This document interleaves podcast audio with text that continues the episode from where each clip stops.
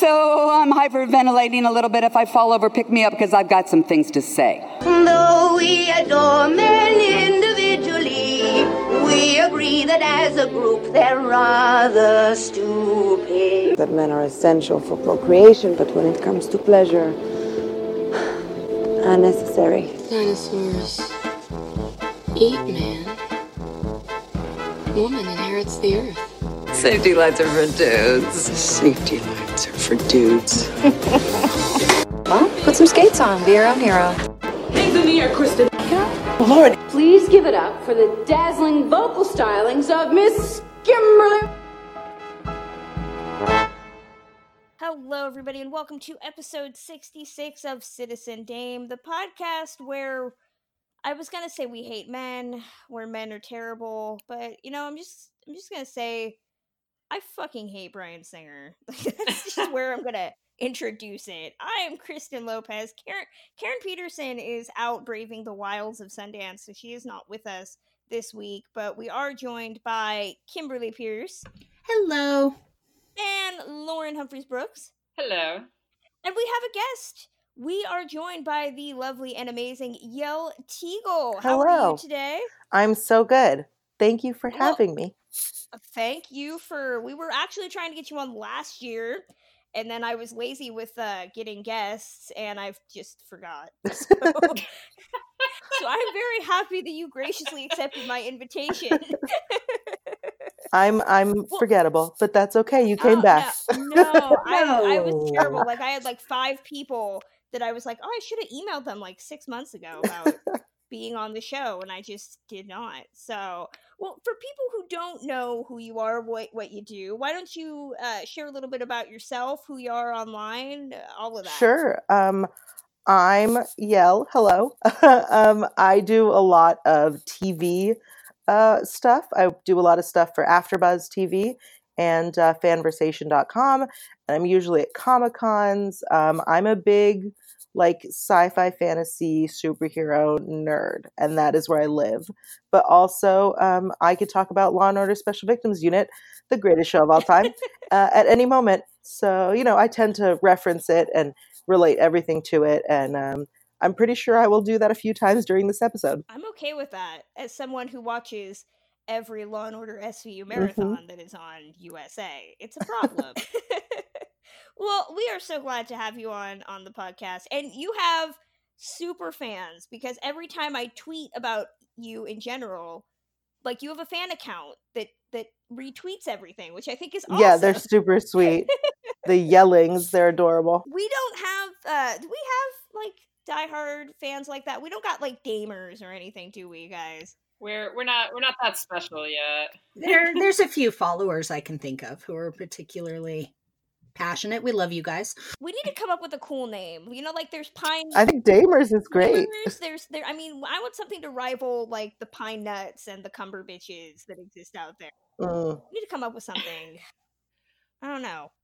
Let us know, fans, what what you think it should be called as a collective. I don't What do you want us to call you? As so we're going to start with uh, we have a really light agenda this week so that could make for some fun or a lot of dead air i don't know but we're going to start with some garbage men because it wouldn't be a day that ends in y without horrible men doing horrible things. So we're going to start with that fine delight of a human being and by fine delight i mean humongous piece of shit nobody likes him bryan singer. Actually people seem to like him because his movie made a fuck ton of money and it got an oscar nomination and i don't know am i living in an alternate universe or is this just how this how this been the damn world? Is that what I'm in- saying I'm in the camp that he must have something on somebody. That's that's what I'm going. Oh, going totally with. does. he does he does. He totally If, does. um, if you if you are in keyed in on the blind item community he does he has he has big friends in high places but there was an article that came out this week from the atlantic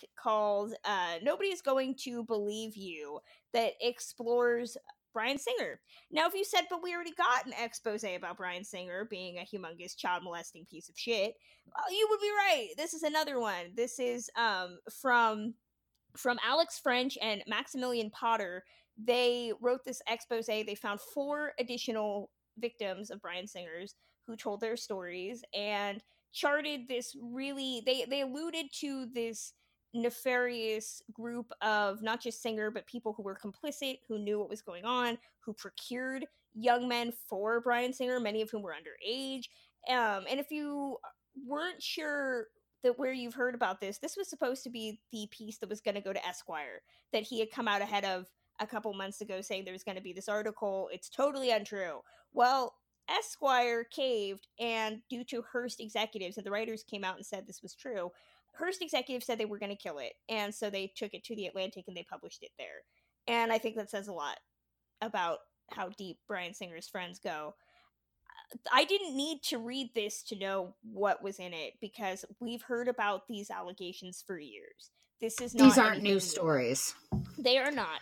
And I think reading this again and hearing these these boys' stories, uh, these are men now, and how not just their lives in the moment but how they they had very various troubles with drugs troubled marriages um it just it just shows how long lasting this stuff is. And the fact that bryan singer is not punished not just legally but professionally I, it makes me really question my own work in the industry that like how how can we let this continue um Same. What, what did everybody else think about it did we all read it what are what are the, our thoughts There are a lot of stories of um, of misconduct that we hear, we read, and then we forget about, and that's how I feel. What happened with Bryan Singer is that we saw it back when um, the last X Men movie came out, and he stepped down. He took a break from the spotlight because he didn't want to be a distraction. So we knew it, and and we did nothing.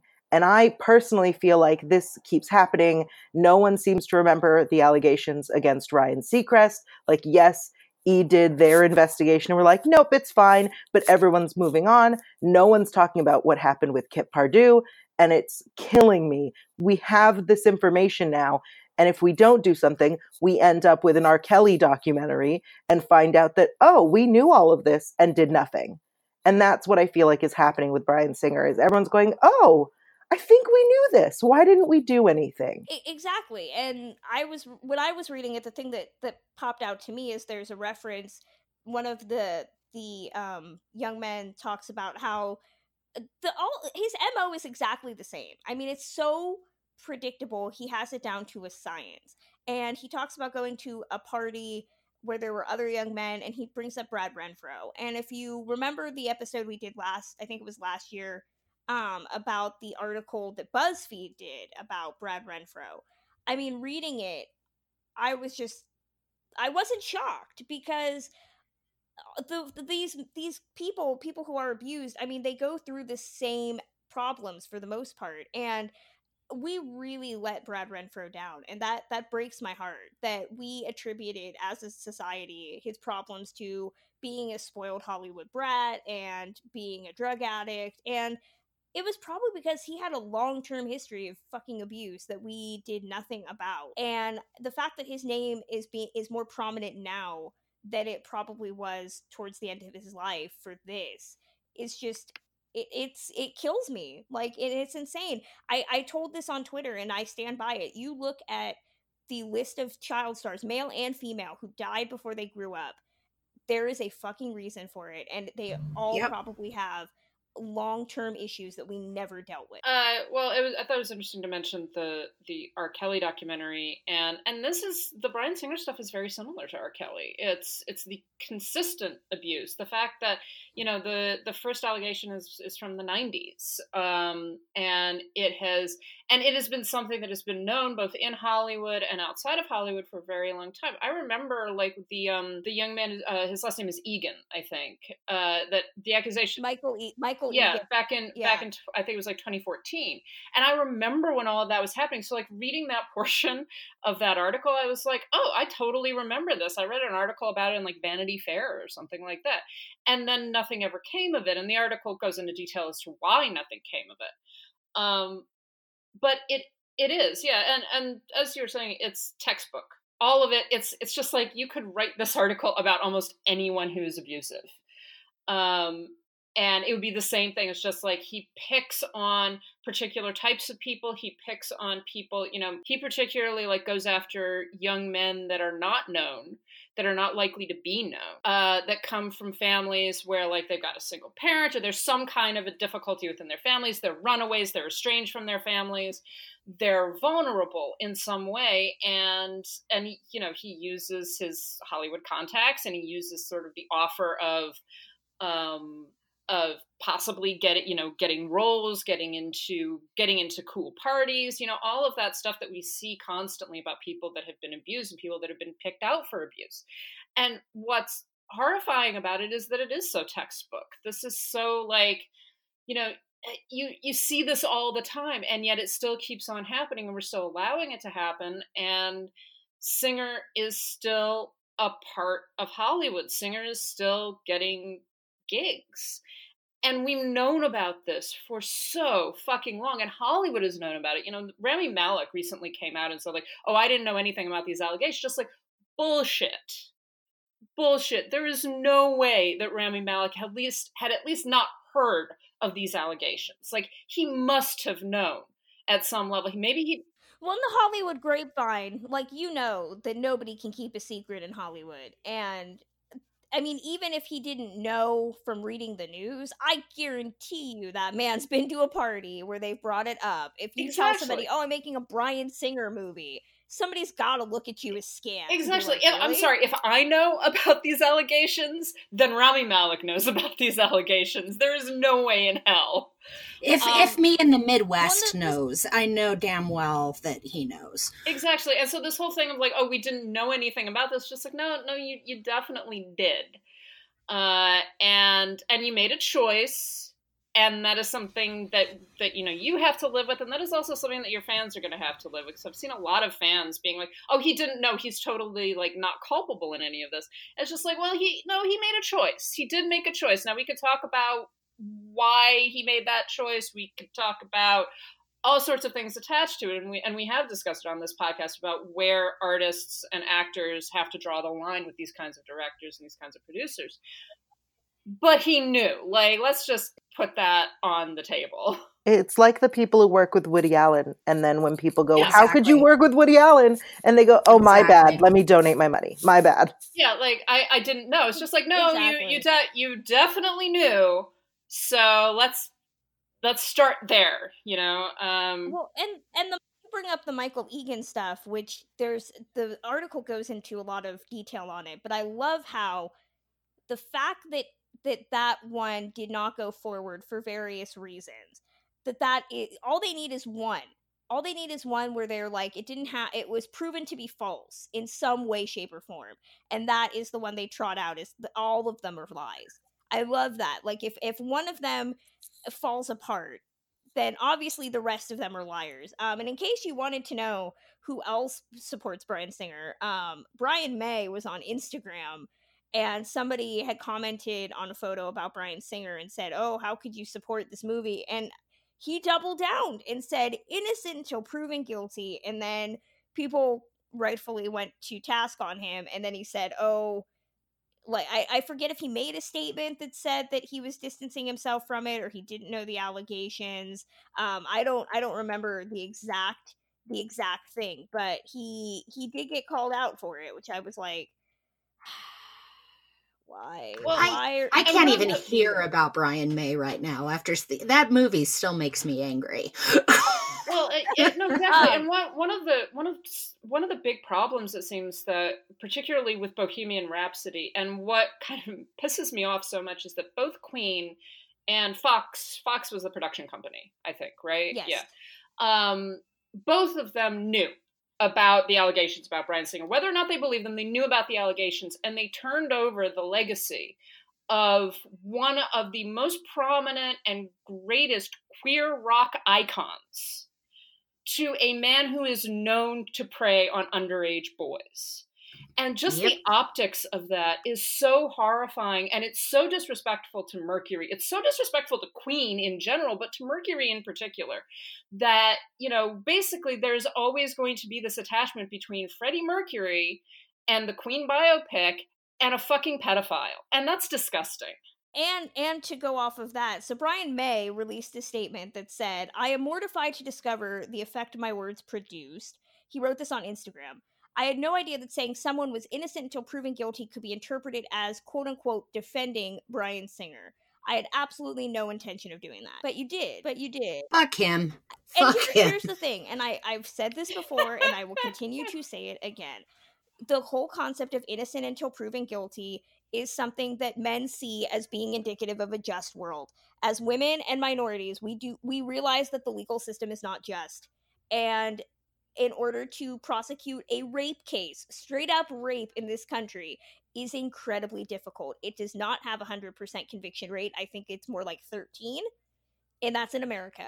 So, and that's between heterosexuals. So, don't give me the bullshit about innocent until proven guilty when Terry Crews couldn't even put together a civil suit against the man that assaulted him in fucking public. So, ugh. and then Bryan Singer, because you know both sides now we like to make fun of their statements.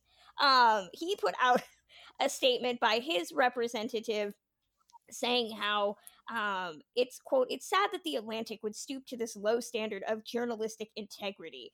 I am forced to reiterate that this story rehashes claims from bogus lawsuits filed by a disreputable cast of individuals and it is no surprise that with bohemian rhapsody being an award-winning hit this homophobic smear campaign has been conveniently t- timed to take advantage of its success so let's break that A Kevin Spacey the statement. Kevin Spacey statement, exactly, that I am gay. Yes, the heralded Kevin Spacey And, and my problem is, is once again, It's because I'm gay, not because I prey on people that are under. well, also Well, the again, fact that they're equating Yes. all of this to Yeah, why are people not more angry about this?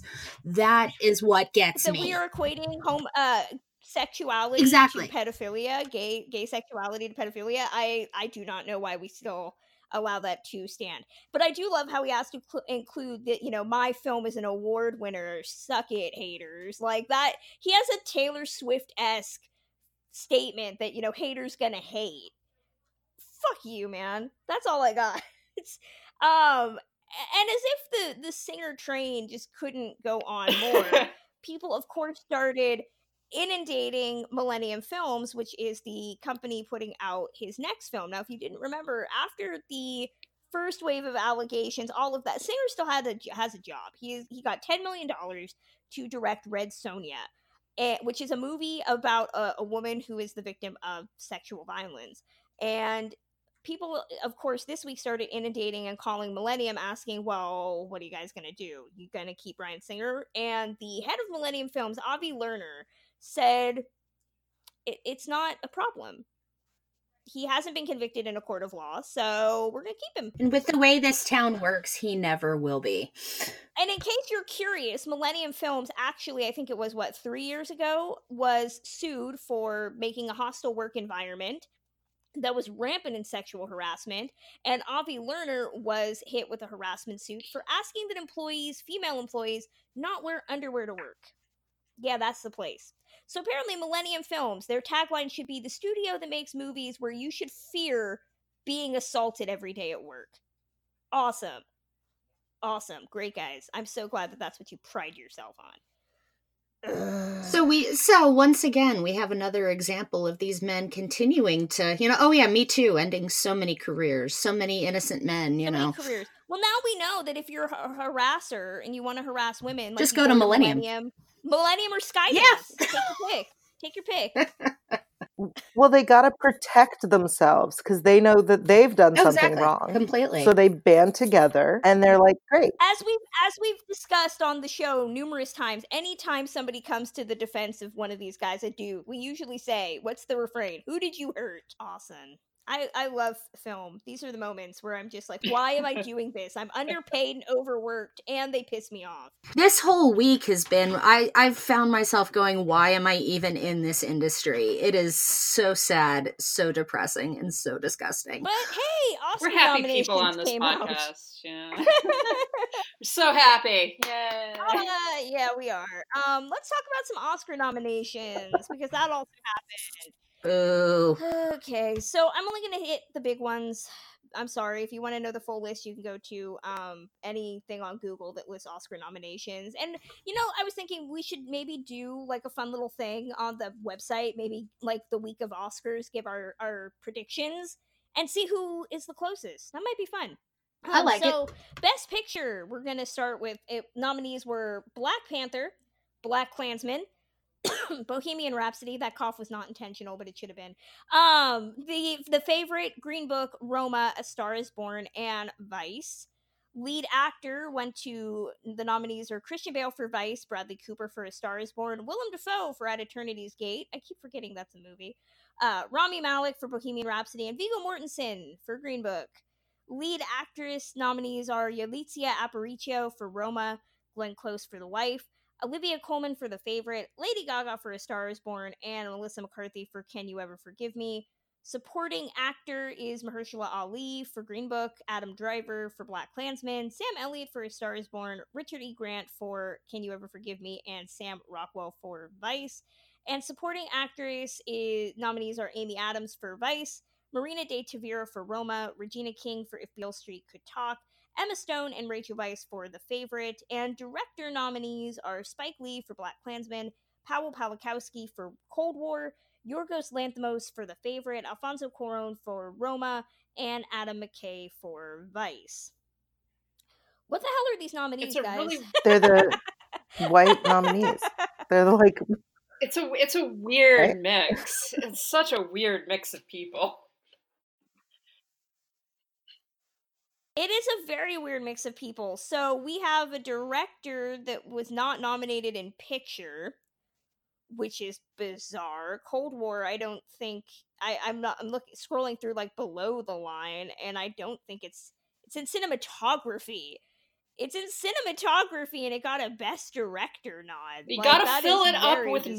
not women. I mean, Um, come on. You have to find a not woman to nominate. I know, I know. I mean, they couldn't. They couldn't drop a single single woman in there. I mean They couldn't have gone for two men of color and like given No, us no. Ryan Coogler for Black Panther or something. Like I know, I know Spike and Al- Alfonso are obviously men of color, but like it would have been great to get three.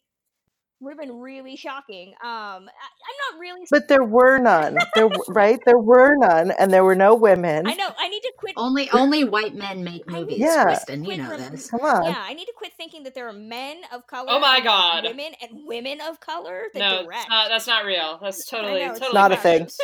It's not real. Um, We, as I said last week, we don't want to direct. These people don't want to direct. So we agree lead actor this year is trash. Like trash, just straight up trash. I, I didn't see Vice or Green Book. I don't want to because I know they would make me mad and I don't got time for that. don't no, don't see Green Book. No, it's it's a I- waste. so really I'm just I'm just voting for Dafoe by default. That's that's it. That's where we're at now. Dafoe is good. Dafoe is good. You know, I, I he I think that he's probably the only one in that mix that is good. He's the only uh, one I would go near. Yeah. I still need to see that movie and that has Oscar Isaac in it. It's still not enough to get me to watch it. It's a good movie. I don't know what you're resisting. I It's a think very good I film. think it's just gonna be like arty. Like I don't know. I feel like it's gonna be pretentious. Oh my god. I feel like it's gonna be pretentious, and I gotta be in the right pretentious mindset. Not every day. Pretentious. But that's how you win. That's how you is win the. Oscar. Yeah, right there. Is you do an, you either do an arty. So like I'm. I think that it's gonna. I think Viggo has a has a chance because No. when you play a racist, you have a chance true. of That's winning an what we call Oscar. Frances McDormand effect. As much as I love Frances McDormand, I fucking despise Three Billboards, as we all know. Um, so I mean, well, essentially, I was talking to somebody, and we all said if Green Book wins the picture. Um, it's going to be Driving Miss Daisy all over again, which, if you remember, Driving Miss Yeah. Daisy is an Oscar winning film.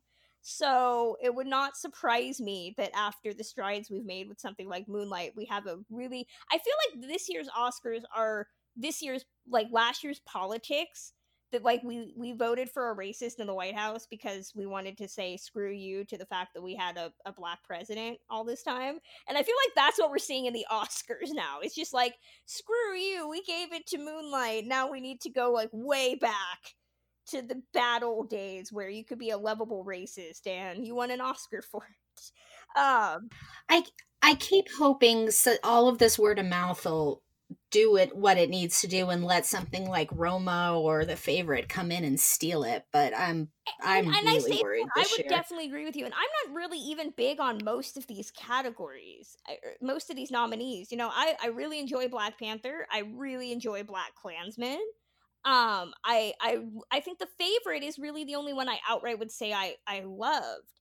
So this year, I think I think Roma's a visual achievement. Roma's I yes. I had I had some re I I wasn't thrilled crazy crazy about it, but looking technically and look just presentation that film's a goddamn marvel. Just how he did that, it's truly gorgeous, and, And I would not be angry if that came in and got it because I think Cuarón deserves it. Sorry. Uh, yeah, it's very much an Oscar film. I mean, it's it does a lot of interesting things. It has, like you say, great cinematography, great performances, and it would be fascinating if a film that was not in the English language won a Best Picture Oscar. I feel like they won't do it though because they're like Cuarón's already won director what twice now. But the goddamn Farrelly shouldn't get it Yeah. either. That's I don't want you the should- if- director of Dumb and Dumber to now be Oscar winning Well, director not. of I, Dumb I and hope Dumber. that He's Spike not nominated, wins. I think that'd be Yeah. hilarious. Yeah. Oh, was he not? Yeah. Oh, that's oh even better. Good. Okay. I don't know if he's a producer on it, which means he would still get the Oscar if they won picture. But I, I don't know. He's not he's not nominated for director, which is good. I do like this lead actress category though, because lead actress I always feel they pick supporting actress. You usually get like what the ingenue and the older actress that deserves her due, and lead actress this year, and, and even supporting actress this year, I think is really fascinating with the fact that you have a first time actress, Yalitza Aparicio, for Roma, who just showed up to audition one day and gets this movie, and then she gets a lead actress Oscar. I think that's really great. And then you have older stars that you know have been working and, and doing the work for a lot of years glenn close and olivia colman and then you have someone like melissa mccarthy for can you ever forgive me which that movie was critically snubbed i think by by mo- by the major awards bodies this year and then you have gaga which we all expected Do you think Gaga could win? do i think gaga could win um i you know i think it's I'd be surprised. it's gonna come down to her and close Ooh. i think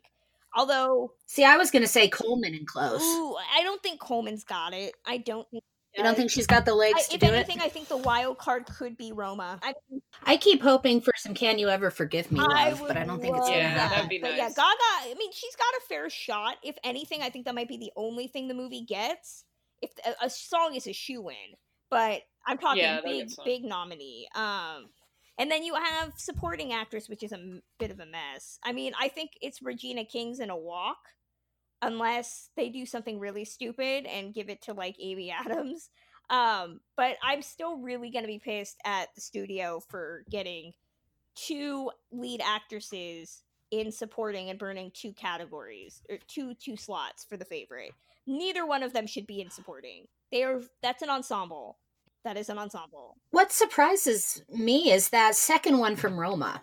Is we haven't heard her name really at all. Smaller critics bodies have have pointed her out. Did yeah, they? It's been very it's been very minor, and I can see why Marina de Tavira is a is an appealing lead. She is the second second lead in Roma, and she does have a really great Oscar moment at the end, which I I'm thinking they they immediately envisioned as playing in the package. But any other nominees we want to talk about? Things that we we thought about the Oscar nominations. See, for me, it's just how those directors are. How we couldn't, we couldn't, you know.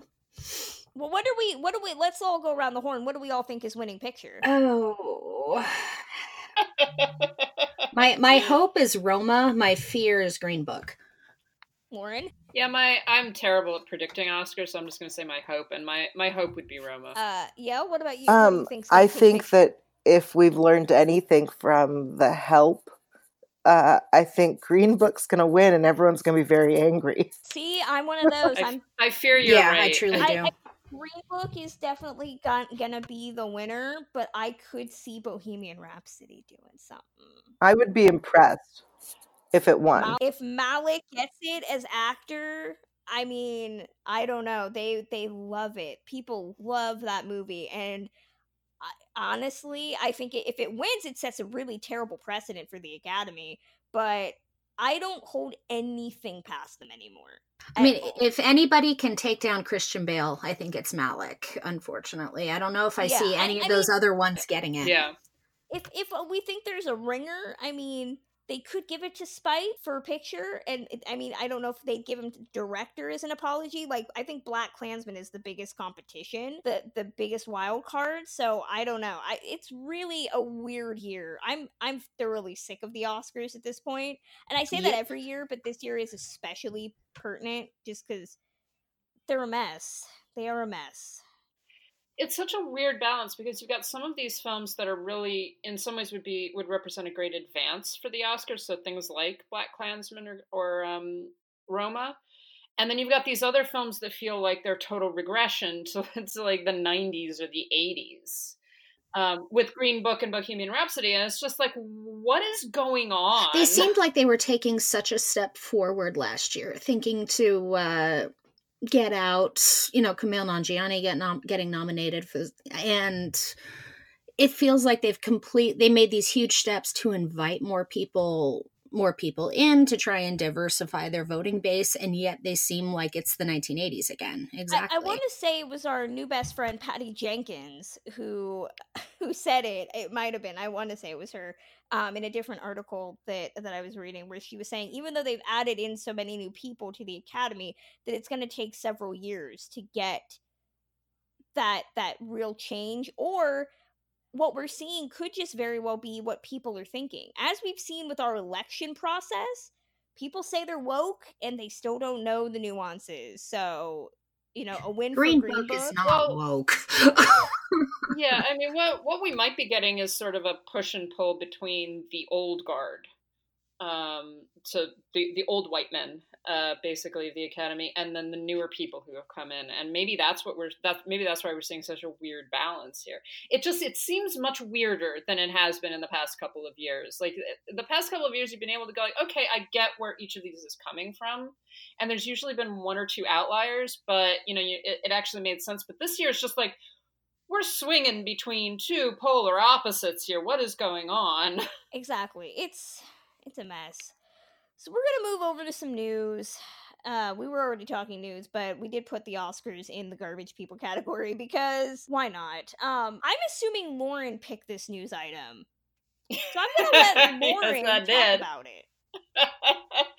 uh, okay, this is just a little thing that it just excites me beyond measure. So, Nick Cage has signed on to appear in an adaptation of H.P. Lovecraft's uh, short story, The Color Out of Space. And it's going to be directed by Richard Stanley, who who is most famous for directing the absolutely disastrous Island of Dr. Moreau. Ooh, this could be Uh, interesting. This excites me beyond measure for numerous. Like I, I said it on Twitter, at, but not since Edgar Allan Poe married Roger Corman and Vincent Price have we had such a wonderful coming together of writer, actor, and director. This is just like this is perfect. And I, I'm someone who, despite all of the problems that he has, and he has many of them, and I'm not about to start defending H.P. Lovecraft here, his stories are batshit. And they are absolutely perfect for Nick Cage and Richard Stanley. I'm just like, I cannot wait to see what the hell happens in this film. And I, I've just, I've got no idea. I've never seen a Lovecraft adaptation that was truly as insane as the stories actually are. And so I'm very, very excited to see what these two already crazy people manage to produce out of this. As long as it's have- better than Mandy, I'm down. I have literally nothing to say about this. Um, anytime I hear Nicolas Cage new movie, I'm just like, I know I it's think not for me. he he's a hit or miss kind of guy, right? So like but- but- sometimes you're like, wow, I forgot how Yes, great he is, and then he does something terrible, and you go, right, that's why I forgot how great he is. But like, uh, so I'm not a horror person, so Lovecraft really like scares me. But reading about this story, I'm a sci-fi person, and I'm like, yeah, I'm gonna, I'm gonna watch this, and it's Nick Cage, so it's either gonna be really fun to watch drunk, or it's gonna be good. It's one of those. I I I can't uh, honestly like this could be the worst movie ever made and it will be amazing. Like I'm that's what I am so excited about. I mean, this is about the story is is a, a meteorite crashes to Earth in the middle, I think, of Massachusetts or Rhode Island, um, in the middle of the countryside, and then like begins to like it the color of the meteorite begins to infect all of the surrounding vegetation and like it gets into the well and weird shit begins happening and it's just it's it's crazy. It's like it's lovecraft. It is it's bizarre. And i I'm so excited. I can't. Your like, excitement makes me really How excited. I am about this. Same. I love Lauren's excitement, and I think I'm gonna smash it in about ten seconds with the next news item that I have. Oh, sorry. must you? Yeah. I know. I'm sorry. Um, so we also got our first look at Quentin Tarantino's Once Upon a Time in Hollywood. Vanity Fair released pictures of the cast, and people are losing their collective minds over it. Mostly over the photo of Leonardo DiCaprio looking like Corny Collins in Hairspray, which okay i remember when wolf of wall street came out and you know dancing leo that was a thing and now now we're gonna get american bandstand-esque leo like 13 year old me would have really been into that but now i'm just thinking now I like, really mm, want to see him are we trying as Corny? Collins. are we trying too hard exactly and you know what that's a high bar that is a high bar Oh, to cross because nobody yeah. trumps james marsden in the movie version okay because that was amazing um but we also got our first looks at, at um brad pitt who everybody says looks like robert redford and i'm just like you shut your mouth. how dare you Don't That's that. that's Sorry, I totally Redford. see it. thank you thank you very much I'm so Um, sorry, but I absolutely see it. I I do not see it. Um, so you know what? We will just agree to disagree, ma'am. Okay. Uh, and then we got we got our another look at Margot Robbie as Sharon Tate. Now Ugh. I've seen. I was literally on Sunday. I was just at a birthday event for Sharon Tate at the at the Dearly Departed Museum here in LA, and I looked at many a photo of Sharon Tate, and we watched Valley of the Dolls. Margot Robbie could look like Sharon Tate, but what they have done is absolutely nothing. She's just Margot Robbie playing Margot Robbie playing Sharon Tate. And I I'm just I knew I had a problem with the first photo was released and now it's just like, oh, okay, so he literally did nothing to her. Um I, and somebody tried to say like, oh, well, you know, it's been great that we finally have the, you know male actors don't always have to look like the person they're portraying and we don't say anything. So i like that we have a woman doing that. No i don't think it's an intentional thing. I think it's it's laziness. It's that concept that you get a blonde hot girl and she looks like sharon tate. I mean jesus Exactly. even hillary duff is going for something looking like sharon tate in that whatever not lifetime movie she's making um but I, mean, little things they could have done. You know, the big eyelashes that Sharon Tate had, um, the big false eyelashes, the the thick eyebrows that were very sculpted, um, the hair. You know, tease that hair out. They could have done something. It looks like a photo of Margot Robbie dancing in her living room today. It does not look like Sharon Tate at all.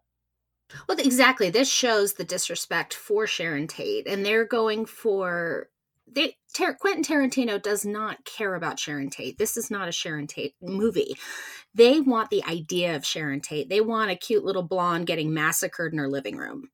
And it, they want a nameless, faceless blonde. And that's exactly what they're going for here. They don't care that she doesn't look like Sharon Tate. They just probably care that she's blonde. Well, I will say, it's both sides now. Lindsay Romaine, who has been covering this movie for uh, over a year, who has been very pro this movie, did say, and she provided proof that Deborah Tate, who is the sister, um, she is the last, the last um remaining, I think, Tate woman, um, because their their mother passed a couple years ago.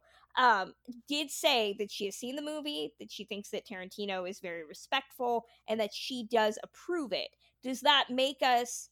How does how does that work for you guys? I mean, does does does a a family endorsement make things manageable or not?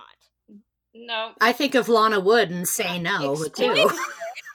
I I I think that a family endorsement is nice. I think it makes me uh, less hesitant to see it. Like Green Book, for example, I saw it way after the family went no, and um, I watched it going, I know that the family doesn't like this, and I know that these things are lies, and I know that this is how they're doing it, even though it's wrong.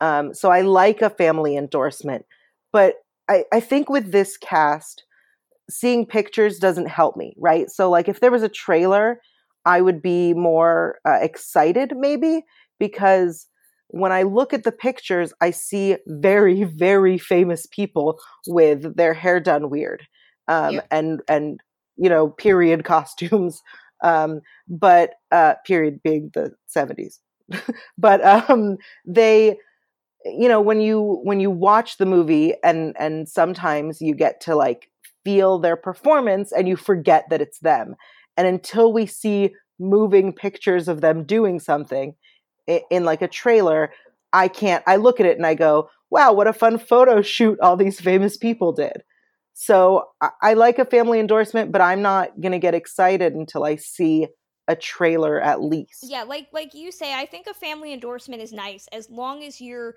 like with something like Green Book, you always knew you were going to get two different sides to that story because one family member took the reins and was telling the story. And so, because you have another viewpoint, there's obviously that suspicion. With something like this, considering that Deborah Tate is really the only voice that is that is active, you know, if Manson's kid had said like I endorse this, I'd have been like, "What the fuck is wrong with you?" Um, but I yeah, no one cares if he endorses it. Um, and so so I do think it's nice, but as as most of us know, writing about movies with biopics, there's always going to be that fair amount of quote unquote artistic license, and I think for for someone like Deborah Tate to have someone like Tarantino tell this story. I mean, it has to be flattering. I of course you're gonna say that you support it. It's like Sondheim saying, "Oh, don't worry, Into the Woods is not going to be Disneyfied. I support it." Well, yeah, you benefit from it. Um, so I mean, it's a it's a double edged sword. Yeah, but I wouldn't I wouldn't want Tarantino to tell my life story. I don't want him throwing n words into my very, life story. Yeah, it's it's a double-edged sword. It's a double-edged sword for me. Lauren, what, what do you think? I mean, I, I've expressed my feelings about this film. My feelings about this film have not changed, and they're probably not going to, although we will see when we actually get a trailer. Um, I Tarantino is exactly the person that I don't want doing this. Of all, if I could have put all of the directors into a single room, and I, there are some directors I hate more than Tarantino. But in terms of the way that I suspect he is going to be representing this story, he is exactly the person that I don't want dealing with this. And every image, everything that has come out about this film so far has simply reinforced that feeling in me. And I've been you know, I I have accepted Tarantino before. There are some Tarantino films that I really love. This story, the and the way that it appears he is going to be telling it is is just I, I no, there is very little that can make me go like, oh yeah, totally. I'm totally going to to take this film and it's going to be great and it's going to be sensitive or whatever else. This this horrifies me and it's going to continue to horrify me. And I I just I really I really do wish that this film would go away. I wish that I did not have to deal with this, and I sure as fuck wish that I did not have to deal with the Tarantino fanboys on this. Uh, always the Tarantino fanboys. Um, we only have a couple months left to wait for it comes out mid July. So moving on to oh go on. It they've they've pulled it away from the murder yes. anniversary, right? It's They're July not doing that anymore. Now. A okay. rare demonstration so, of taste.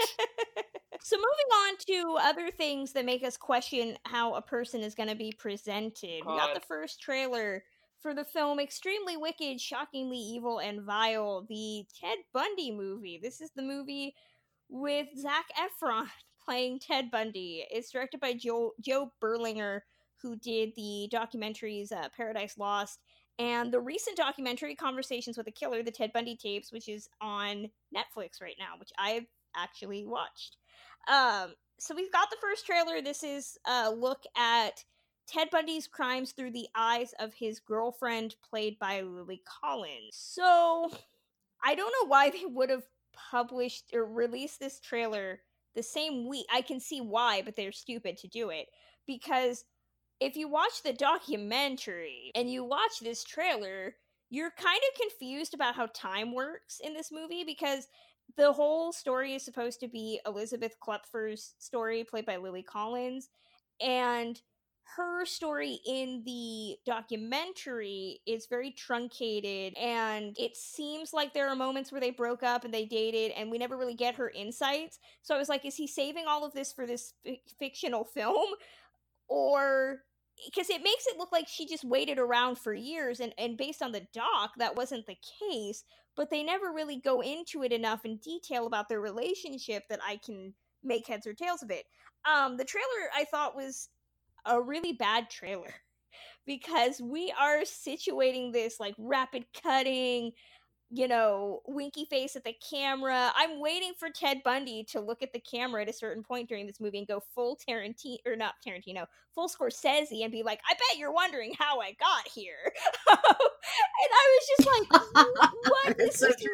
movie? Are we trying to present ted bundy is this like wronged guy who who was I- mean the the documentary the Berlinger did the documentary as well and the the documentary I think lacks a little self-awareness because if you watch it Ted Bundy is every guy on Twitter today you know that guy who was just like I'm such a nice guy you know I don't understand why people would accuse me of this you know I mean I did it but I I was wrong you don't understand I mean that that constant manipulation and gaslighting I mean Jesus that was in the late 60s early 70s into the 80s and he we have not men have not changed i think which is fucking terrifying um so i was really taken aback by this like cool like easy rider type of portrayal and i mean i'm hoping it's just a really bad bad trailer and not indicative of the rest of the film um zac efron as bundy i see glimpses of it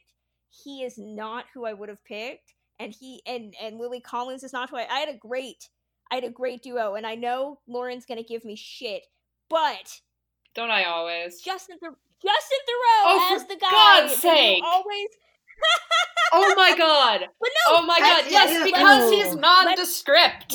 exactly. Exactly. Let's use your logic. Exactly my point.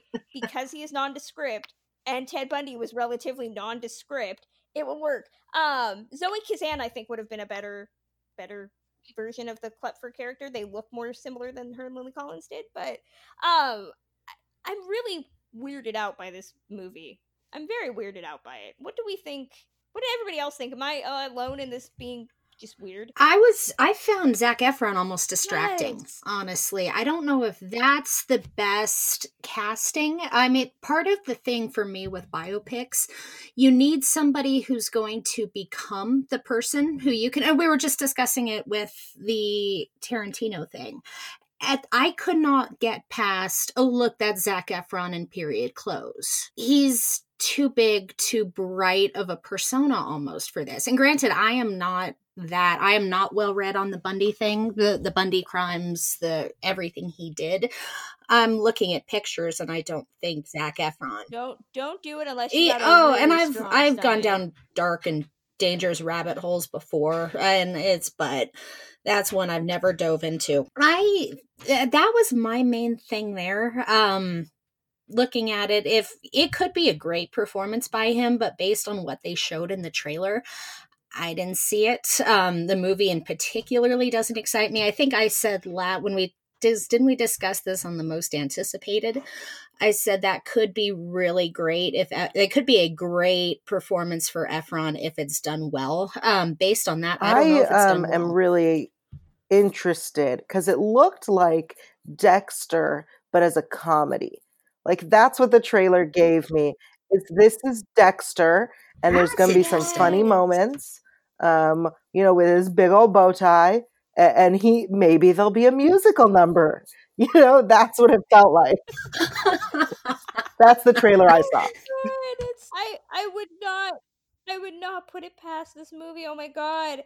Um, Lauren, what do you think? I know you had strong opinions on on Twitter the other day. I, you know, and it might just it might just be because of the place that I'm at and I'm getting I'm getting increasingly tired of reading no- news stories about women being killed by assholes. Um, and it's become exhausting. And so here here we've got one of sort of the most notorious assholes who went around killing women. And we've got a trailer at least, and I, you know, can't trailers don't always represent the, the content of the film, so we've got to give it that. The trailer looks like they're treating him like a rock star.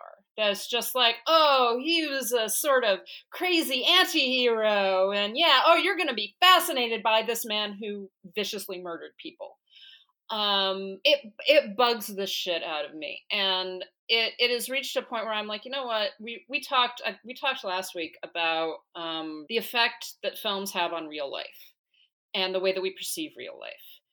And this film, to me, is just like, oh, we're, so we're gonna treat men murder women every day, and they expect to be treated like rock stars. So we're going to treat a man who murdered women like a rock star. And that is the way that it's being presented. Is well, that the what the film too? The yeah, title is too being so just like in your face, like you're supposed to say it with like feigned shock, but like a little bit of like a, I keep saying a wink to the camera, and that's what I think it, it feels like. Yeah, it, it the way that it looks is that we're going to prize this murderer over over his victims over the people that he killed, over the people that he brutalized. Um, we're gonna and we're gonna make that into a piece of entertainment for your enjoyment. And the fact that this is uh, the fact that this is a male director, um, that this is being approached as a piece of entertainment, that we're all going to be amused by the antics of that scamp Ted Bundy. Uh, and it doesn't look like, at least in, again, at least in the way that the trailer presents it, it does not look like it has a self awareness. It's not like, hey, this is a commentary in some way. This is, uh, you know, it it does look like a comedy. It looks like Dexter as a comedy, and I don't think that that's a good thing.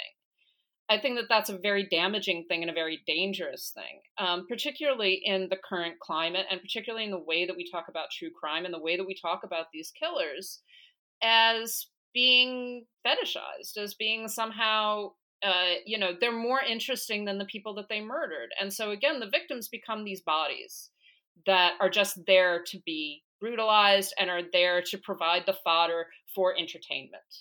Um, and I, I just I don't want it. I am not interested in it, and it, it kind of disgusts me that it. Well, exists. Karen is actually going to go see it at Sundance. It does not have a release date yet because I don't believe it has a distributor. I don't know. I could be completely wrong about that, but I know Karen's going to go see it. I think at the time of recording tonight. So when she's back, I'm sure she will have some thoughts and we can grill her about how weird it is. But if you told me in 2019 it was the year of the Ted Bundy resurgence, I would not have believed you. But it actually makes a lot of sense, which is very frightening to me.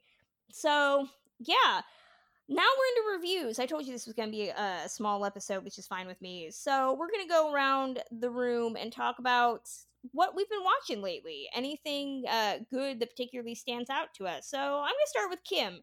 Kim, what's uh something you've been watching? Oh God, you had to start with me. Um, the the Ghost Hunters rewatch from last week continued. Oh, uh, watch that. I my mom watches that show. Why do you watch it's that? fun. and Grant Wilson is adorable. People- Wait, okay, I get them confused. Ghost Hunters or Ghost Adventures? Ghost Hunters is the older one. Ghost Adventures is Ghost Ghost Adventures is three bros hunting ghosts. Okay, but are the Ghost Hunters not the They're a little less broy. They're What? they're They're le- I, like- I, I wouldn't call them broy. I just feel like I watch all those shows and they're just like a bunch of dudes wandering around in the dark. Pretty Sabrina, much, yeah. that? No, I did not yeah, that. and that's okay. I I've liked those shows since God Most Haunted when I was ten on the Travel Channel. Oh my god, you and my mom, you and my mom could literally sit. Oh, watch because your mom, we know Mama Lopez has good taste. and then I oh watched Oh something interesting. not cool. or I watched Operation Madball on the TCM app because you know since Filmstruck, all I have left is the TCM app. I love how you're This like, is all I have have. If that ever goes away, I will die. I will, you know, curl into a ball and cry. And that was it was a fascinating little watch. Um 1957 kind of stereotypical little sex comedy from the era. Cast was Jack Lemmon, Ernie Kovacs. Um, I saw James Darren in there. Basically, a bunch of GIs post war setting up a party so they can get with nurses. and that that was really fun. I, I think they missed an opportunity not having James Darren sing, which you know, strike against the director. You have James Darren, you use him. Damn it. Uh, Jack Lemmon doing exactly what he did during that period. It was his same old character, and I I enjoyed it. It wasn't the most complicated. It wasn't it wasn't the best sex comedy from that period I ever saw, but I thought it was definitely worth a watch. Awesome, Lauren. What have you been watching lately? Uh, uh, I actually went. To, I finally went to see Into the Spider I Verse. still have not seen that. Uh, which because nothing is there's no, nothing is out right now. Like I've seen everything basically, um, except for I am Serenity, so which excited. I'm I will talk about that in a weekend, I'm second, so but I'm so excited Oh for God. someone else to have seen it so that I can talk about it. Oh, I'm desperately interested in this movie. I can't wait. Um, yeah, I liked Into the Spider Verse. It's the you know beyond anything else, the animation is spectacular, and I think it's been. I think it was nominated for uh, best animated film for the Oscars. and it really is a, a remarkable achievement in animation. I thought that the um, the plot itself was fine. It's very marvelly. Uh, it's very superhero, which I guess we kind of expect, but um, it was it was enjoyable. I actually wished that there was more of the um, the other Spider-Men that we got a little bit more of their characterizations, particularly like there there are a couple of them that are introduced very very late in the film. Uh, and and I was like, oh come on, I want I want more of Spider Ham. I want to know what's that what the fuck is going on with that. Um, but it was it's an enjoyable film. It's it's really good to see in 3D. I I liked it a lot, and uh, it's nice to see Miles Morales um, as the main character, and his particularly in the first act, like the development of his character is really interesting and it's really well done. So it's a it's a fun kind of weekend film that um, I think is is like a totally diverting way to spend Awesome. a I couple still of to see it. So I'm terrible when it comes to comic book movies. So I'll get to it eventually.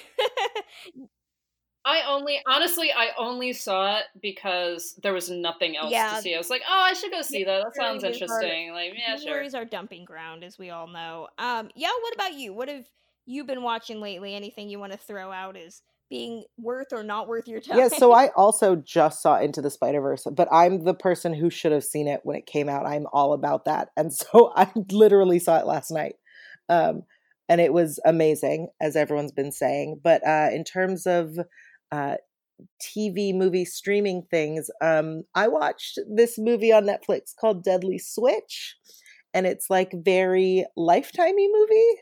Oh my gosh, you had me. So, so much like most Lifetime movies, I maintain all Lifetime titles have to be said in a scream. So I feel like right there you had me because that seems like something you should be screaming at the top of your lungs. Ergo, love it. So um, I saw because a friend of mine is in it, and it was actually surprisingly good. Because I'm not a big lifetimey movie person. I feel like the writing on Lifetime movies is the same people who write softcore porn, and um, it there's like you feel like it's about to turn into softcore porn, and then someone gets murdered, uh, and then it you find out that the neighbor's been stalking you. So um, it was a really fun movie. Yeah, that's how Lifetime movies work. Um, so I really I I liked Deadly are, Switch. yeah. Um, I'm gonna finish Kimmy Schmidt. The final season has dropped, and um, the Magicians is back on Syfy, which I really hope people are watching because it's so good.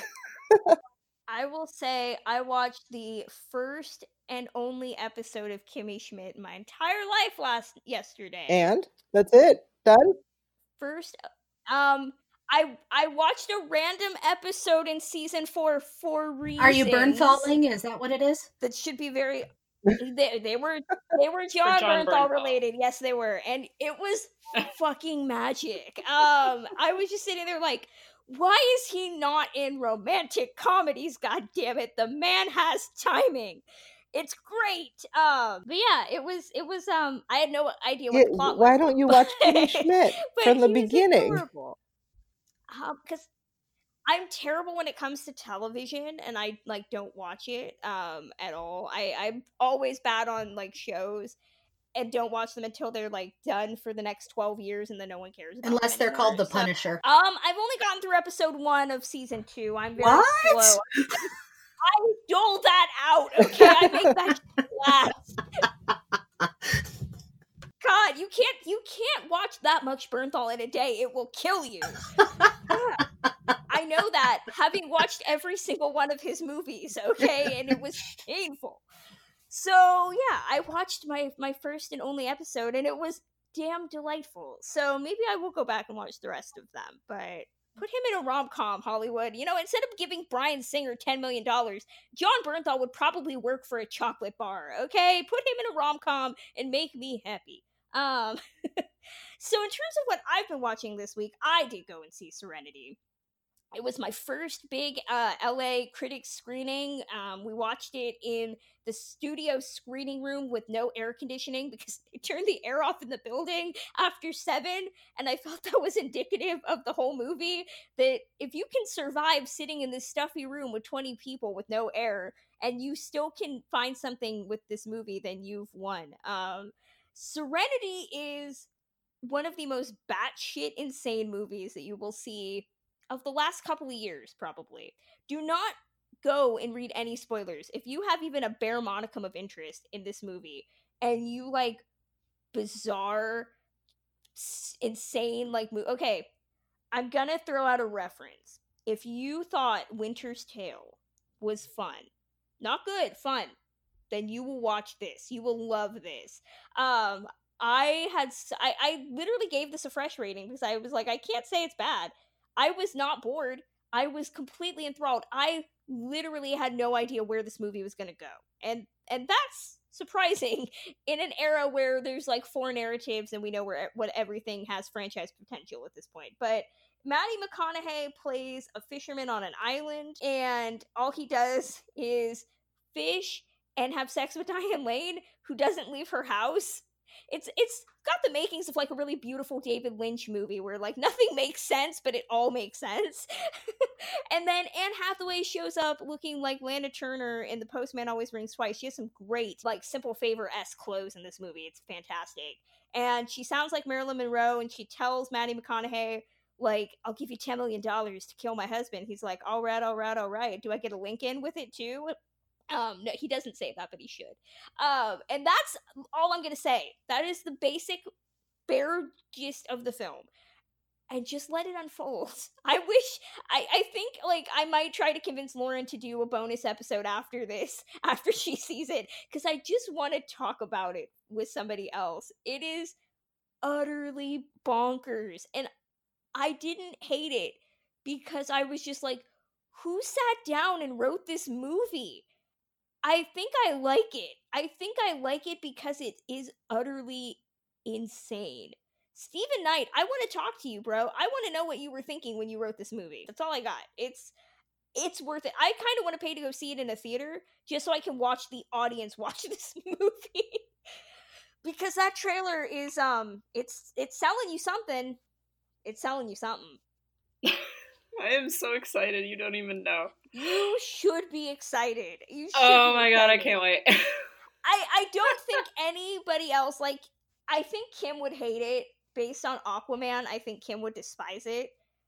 Cuz let's just say it's crazier than Aquaman. It is crazier than Aquaman. Uh-oh, Aquaman really? Okay, yeah, I won't Aquaman be rushing at out least then. has a world with rules that make some Oh, you're of funny. sense. You're very funny. Like you can watch Your description's really selling me on this. Yeah. I'm sold. Watch I'm definitely gonna see this movie. I will say you can watch Aquaman and you're like, okay, this may be nonsensical, but in the context of the world that is created, like you think that there's actually some sort of forward momentum. This Serenity plays like Steven Knight had a plot and then had a seizure at a certain point while writing it, and then came back from that seizure and said, "You know what? Fuck it. I'm gonna do so." I, I, but, but he already like he thinks that this makes sense. So like he's like, "Okay, I wrote the rest of this movie," and they were like, "Steve, did something happen to you in the middle of this?" And he was like, "No, no, I don't. I don't know what you're talking about." it is a masterpiece of like just batshit cinema. And if you are a fan of so bad they might be good movies, this is a good time. Like go I, I told I described it as go with some friends, to like the last show or the first show where you think the least amount of people are going to be, bring some snacks and just just sit there and just be like what the fuck is this strangeness?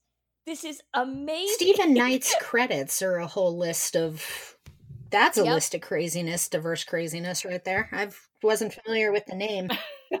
That's a movie. That I would throw out more references. I would throw out more references, but they are all spoilers. And I will say that as soon as you you watch it, you will get at least one of the references that I would have made. There are so many comparisons to other movies that should not be compared to this movie. Um, is it is- it is- is it as great? Is it as much of a masterpiece as The Snowman? That's what I want to know. I told you after I saw it, I saw the Snowman of 2019. I yeah, if that like because that is the greatest film ever made. So I I cannot I cannot truly now cannot wait to go see But this here's movie. the thing: watching the Snowman just feels like they were like, we got to get it down to a certain runtime, so they just grabbed scenes out of order and then deleted them. This, literally, I can't describe it any better. Is like they started filming it, somebody fell and hit their head, and then kept making the movie as they thought it was supposed to be. But it it looks like a head injury personified. Yes. It is a damn delight, and everybody commits. Everybody is so Oh, committed good. That's the best. this movie. That's But I'm That's not convinced. I'm not convinced that anybody else but Maddie McConaughey saw the whole script. I think Anne Hathaway and Diane Lane only got the pages for the scenes they're in. So, you know, I I I can't say I hated this. I I watch Winter's Tale every time it's on, and I'm just like, how did this get made? That's how you're gonna feel about this movie. How did this get made? this is everything I've and ever why- wanted. and why didn't this movie come out last year when it when it was supposed to? Um, so yeah, that's what I've been watching this week. Um, what is ever? Does anybody have anything on tap screening wise? Or Uh, I have They? Shall Not Grow Old. So I'm looking forward to Oh. that. Okay, that's the Peter Jackson thing, right? Yeah, exactly. Okay. Um, I have. I, I'm torn. I'm supposed to go to cover some sort of Stan Lee event where I might get to talk to Mark Hamill. I don't know, but I'm a little bummed that I have to go to it because I wanted to not pay for Miss Bala. That's the same night, literally an hour later, um, at a different part of town. So if I you have to the opportunity to talk to Mark Hamill, you go talk to Mark Hamill, damn it. That's what everybody keeps telling me. I mean, I'm gonna go. I was assigned that first. So, um, if I don't go see Miss Bala on Wednesday, or I think it's Wednesday, yeah, then I will. That'll be my first AMC Stubs purchase um, that I go see over the weekend because I do want to go see it. Um, Yael, anything you're planning this weekend to to go see or do? Um, I will be speaking with the cast of The Umbrella Academy on Netflix this week uh, for AfterBuzz TV. So keep an eye out for that. that is I'm so excited. well. Thank you so much for being on our, our show before we close Oh, out. thank you for having me. Oh, anytime. Um, while we still have you, why don't you tell us where fans, uh, listeners can get in touch with you, where your work is online? Feel free to promote anything, all of that. Yeah, um, I'm everywhere at Yael Tygiel. That's Y A E L T Y G I E L. Um, I know it has all the letters. And uh, yeah, interviews soon with the Umbrella Academy on AfterBuzz TV, uh, movie reviews um, and such at fanversation.com. Um, I think that's all I'm allowed to promote right now. Awesome. Well, you can find us uh, all over the internet as well. We are on Twitter at Citizen Dame Pod. You can get in touch with us via Facebook at facebook.com slash Citizen Dame. If you're old school and you want to send us an email, you can do that at citizendamepod at gmail.com. And of course, we take all questions, comments, suggestions, anything you want to send us through those um, areas you can. You can download the podcast anywhere podcasts are available, including Spotify. Uh, we have our official website, which is citizendamepod.com, and you can find a wealth of our written content there. In case you were, didn't know, we actually got pull quoted, which I thought was awesome. Um, Lauren's review of the film Egg got quoted in their advertising, so we are going to try to actually do more movie reviews on the website because Lauren is pretty awesome once again, and she gets traction for our stuff. So um, you can find our Citizen Dame top fives. We just did our episode, our Citizen Dame five on screenwriters who should never write about women. you should know who my number one is right off the bat.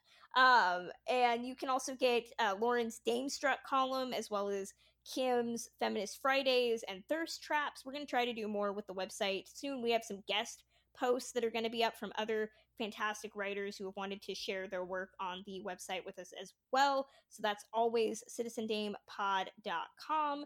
If you want to support us with your money, you can do that one of two ways. We have a Zazzle store, zazzle.com slash citizendame, where you can buy pins, posters. I don't know if we have posters. We might not. Mouse pads, if you still have a mouse for your computer. We have our fantastic Mr. Pine notebook that I keep promoting as if uh, I have one and I don't. I should actually buy one for myself just so I have it. Um, that's zazzle.com slash citizen dame. And we have our Patreon, which is patreon.com slash citizen dame. Starting at just a dollar, you can uh, support the podcast. $3 gets you a pin twenty dollars gets you a T-shirt, which um, our uh, fantastic former patron Brendan Kane posted a picture of. You can see what the T-shirts look like. Um, that's Patreon.com/slash Citizen Dame. We have a ton of episodes, bonus content that's up there. Our Suicide Squad commentary still being edited, but it is coming soon. We also have our upcoming Man from Uncle show. Um, all sorts of stuff. Patreon.com/slash Citizen Dame, and we still have our contest going um, I think by the time this episode goes up, Kim, when is this episode going to go up? Um, I am definitely next week. Um, um, so at the time of recording, uh, we are planning for this to go up early. So if it's still January, you can uh, join our Patreon. Any new and existing members will get to be eligible for a prize pack that includes a copy of Karina Longworth's book Seduction and a digital copy of Bad Times at the El Royale. Um, we don't know what February's prices are. I am trying to find some because I have actually run out of stuff to give away, um, which is always good. I like not, uh, you know, having having less stuff in my house. Um, you know, trying to uh, Marie Kondo it, but uh, we're gonna try to keep the the contest going help benefit you guys for your support. Uh, once again, patreon.com slash citizen dame. And then you can find the rest of us on Twitter. I am on Twitter at journeys underscore film. Karen at K Pierce six twenty four. Peterson. Kim, where are you on Twitter? And Lauren Humphries Brooks. I am at LH Business. And we will be back next time. Thank you once again to Yael Tygiel for joining us, and we'll talk to you next week.